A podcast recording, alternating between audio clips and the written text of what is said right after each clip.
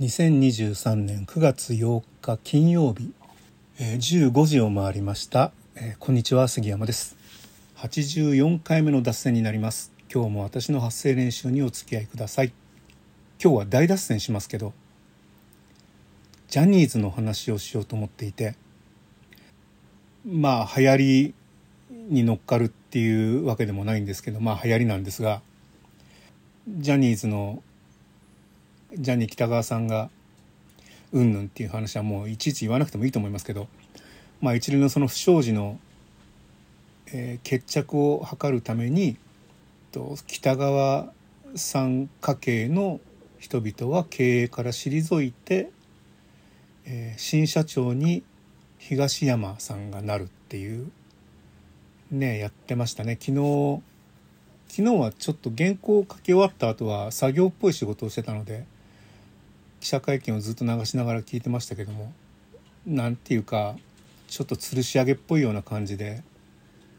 真っ当なことを言う記者よりもなんか自分の意見ひけらかす記者とかねえ、なんか同じこと何度も聞く記者とかいて、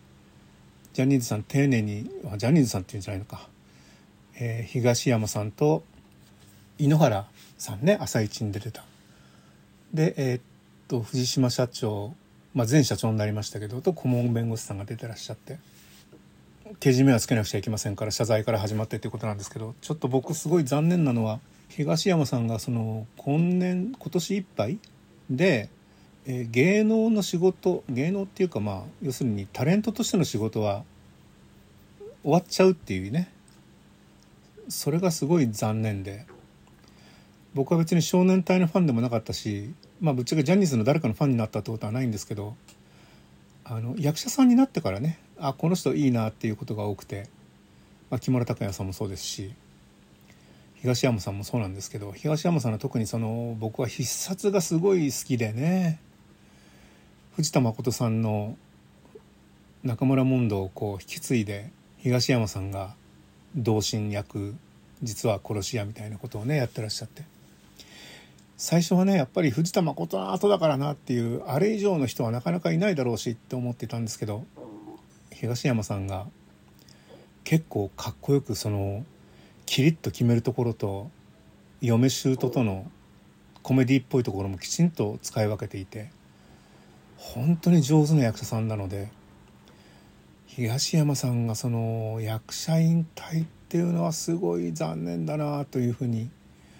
思っていて、でも現状彼が引き締めるっていうことにしないと終わらないのかなと思いますけれども、東山さんは残念だな。もうそれならいっそのことやっぱりジャニーズ解散して、タレントさんはそれぞれ自分の一番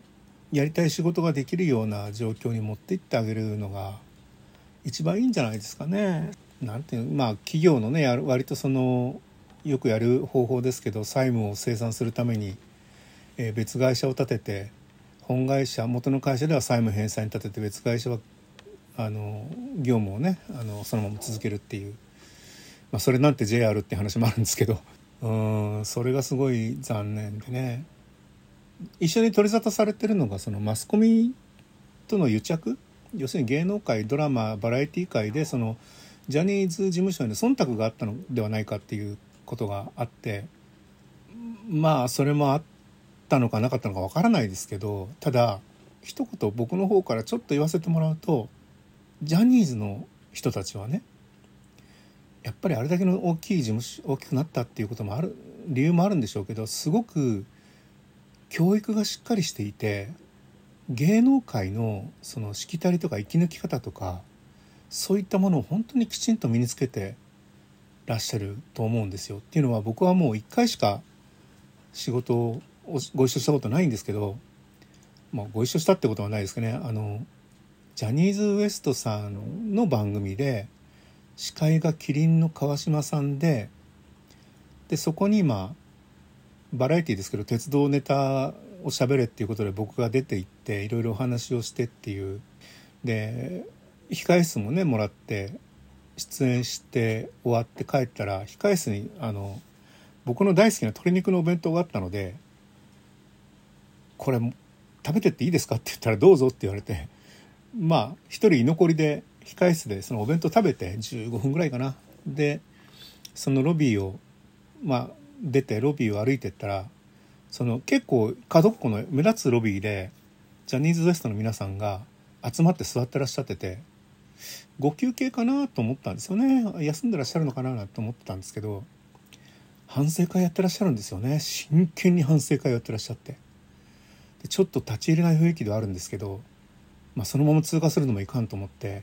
一応一声ね、お疲れ様でしたってお声掛けしたら、全員立ち上がってこちらに向かってお疲れ様でしたって頭下げられてね、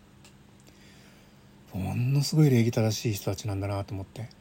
パッと見ほらテレビとか見てるとやんちゃな人たちって印象じゃないですか、好き勝手やってるというか、いやいやそんなことないですね、裏ではきちんとしてらっしゃる、本当にびっくりで、その中で一人ね、僕桐山さんっていう方がいらっしゃって、彼が出演していたそのドラマがあるんですよ、もうずっと前なんですけどね、僕がそのご一緒するずっと前に真夜中のパン屋さんっていうドラマで彼がすごいいい役をやっていて、それだけ僕すごい覚えてたんですよね。だからジャニーさんのそのメンバーの中で桐山さんだけ、あ、僕真夜中のパン屋さんってドラマ見てましたって言ったら、結構ね、ああそうなんですかねって喜んでもらって、まあ、そういう方々がね今後もきちんと仕事ができるようにしてあげたいっていうのと、あとは忖度でジャニーズっていうことだけじゃなくて、やっぱりあれだけ礼儀正しくてきちんと仕事をしてる人は誰だって一緒に仕事したがりますよ。だからそれこそね、ちょっとその失礼なネタでふざけたような人が出てきてかき回されるよりは、彼らと仕事した方がやっぱりやりやすいだろうなと思って、で同じことはその AKB グループにもあるんだろうと思っていて、これも僕は関西のテレビで NMB48 っていうAKB 系列なのかな、独立なのか分かんないですけど、お仕事させていただいた時にまた控え室1個もらってね、ありがたいことに、そしたらコンコンってノックして「何でしょう?」って出たら全員いるんですよ、廊下に。で「よろしくお願いします」なんて言われちゃって、ああそうですか、ちょっとじゃあ中に入って、あ、入れないなこんなに人数っていう、だから僕が外出てって、ああそうですか、どうもありがとうございますなんつってね、いや本当にやっぱ芸能界で生き抜くっていうのは大変なことなんだなっつって、収録が始まる前室みたいなところは会議室みたいなところなんですけど、そこでいろいろ休憩しながら打ち合わせしながらしてたら、その時もその NAB の何人かの人たちはダンスのレッスンを後ろの方でしてるんですよね。多分あんまり喋る役がなかった人なんでしょうけど、それで収録が終わった後に一人の方が僕のところに来て、今度新しい最初のアルバムが出るんですっていうのかな、でいただきまして、ああそうですか、ありがとうございますなんつって、ちょっとね僕今思って失礼だと思うんですけど、ジャケットに全員の写真あるじゃないですか、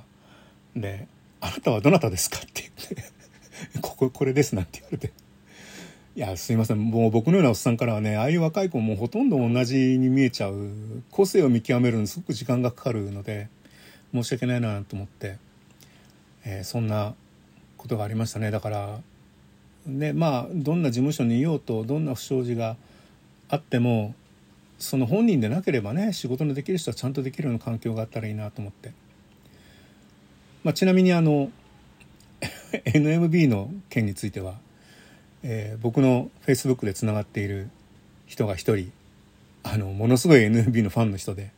もうすごく羨ましがられるというか、ふざけんな的なコメントをもらいつつ、ついでにさっきのねエピソードを披露したら「お前どういうことなんだ」っていう体育館裏に呼び出されそうな勢いのこういうファンの人に支えられてるんだななんて思いましたけど。まあ、そういうエピソードがあってね、でライター風情でテレビに出てきてって思いますけど、まあ僕の場合はネットニュースが主なので、まあ露出することにもそれなりに意味があって、宣伝っていうのもあるんですけど、僕自身の宣伝というよりは、まあ、杉山純一という人間がテレビに出てきてわちゃわちゃやってて、うまくいこうはもういかなくても、なんだあいつはって話になるじゃないですか。それとちょっと検索するじゃないですか。そうすると僕の書いた記事がいっぱい出てきますよね。 IT メディアにしてもマイナビにしても文春オンラインにしても出てくるので、そうするとああなるほど、こういうこと書いてる人なのねっっていうことは、それぞれのメディアの PV が上がって新しいね読者を獲得できるっていう意味があるので、そういう意味では僕がメディアに出てくっていうことはそんなに悪いことじゃないですね。最近ご無沙汰してたのは、まあお話もなかったこともあるんですけど、前歯がないのでなかったのでちょっと出づらかったっていうのもあります。今はねもう前歯入りましたから、まあできるだけね時間が許す限り、そういうお仕事も引き受けしようと思ってますが、今やってる案件がちょっと引っかかっててね、割とちょっと萎えちゃってる部分はありますけども、もう一本実はあります。いずれご紹介したいと思います。ほいじゃ。